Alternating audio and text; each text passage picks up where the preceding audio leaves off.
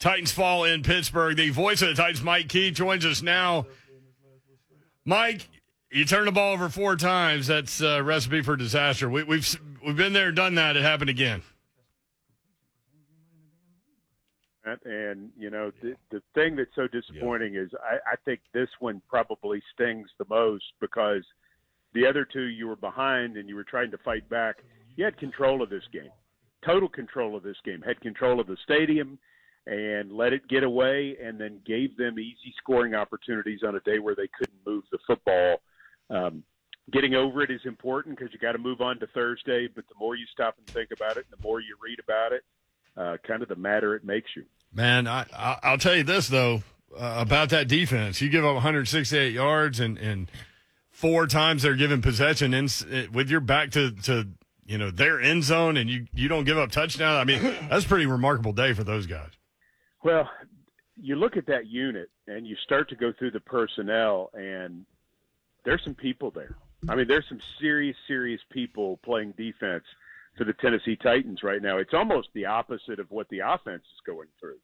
But you've got Landry and you've got Dupree and you've got Simmons and you know you got Zach Cunningham added to the mix, and then you look in the secondary and you you kind of go, wow, um, this could be a really special unit.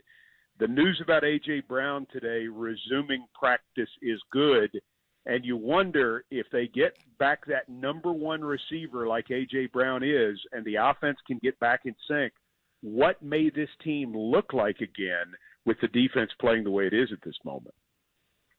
Yeah, and that's the thing. Just going back to watch the game this morning, it, it really looked like that that Pittsburgh was concerned with, with Julio on the field, just simply him being mm-hmm. on the field and that opened up some things underneath. And, in the second half, when he wasn't on the field, it looked like they were rolling their coverage up, and, and it became much more difficult. Same scenario as in the New England game. Yeah. You know, completely similar that they just keep creeping up and creeping up and creeping up. And you're trying to scheme things to get guys open.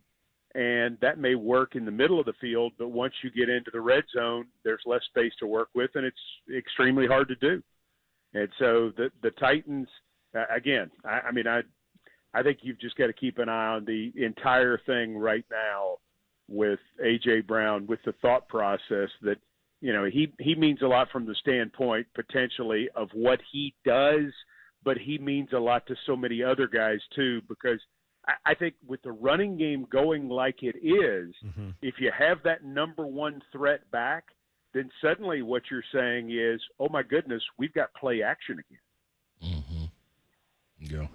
Titans over 200 yards rushing again. You mentioned D'Onta Foreman, um, phenomenal. Mike, 22 carries, 108 yards, uh, a threat in the pass game as well. Um, I, am with you on that. Uh, so throw throw a wide receiver that's a, you know, no disrespect to the other guys, but is a a a proven number one threat out there, and and you've got something perhaps.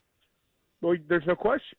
I mean, you're you're talking about the the guys that the Titans were playing in the second half of the ball game were were not guys who were slated to be among the top five before the season. You think, you know? So it's a it's a completely different scenario, and it doesn't mean that Westbrook-Ikhine can't help, and that I think he's done some good things at times. But you put him in the role where he belongs, which is you know as that number two uh, as a complementary piece to a guy who's a true number one, and you potentially can see the difference. I don't think it all rides on AJ Brown, but just the presence, and certainly we saw that presence from from Julio Jones in the first half when things were more open, or certainly it felt that way. Mike, when you're calling the game, um, maybe you don't see it, but when when going back and watching the game, if you do, like do you see things taking place pre-snap that may not be being accounted for by the line or by Tannehill, or is that something that like none of us really can answer because we're not in the film room and things? Well, it's a good question, and if I if I go back and I really watch it, and somebody kind of tells me the specifics of what I'm mm-hmm. looking for, I can. But Ron, I, I really try hard not to do that for the from the standpoint that I want to let Coach Mack have all of that because gotcha. he is so yep. much the expert. And my my big job is to know the numbers, mm-hmm. to know who who's where carrying what number, and sometimes I can't figure that out.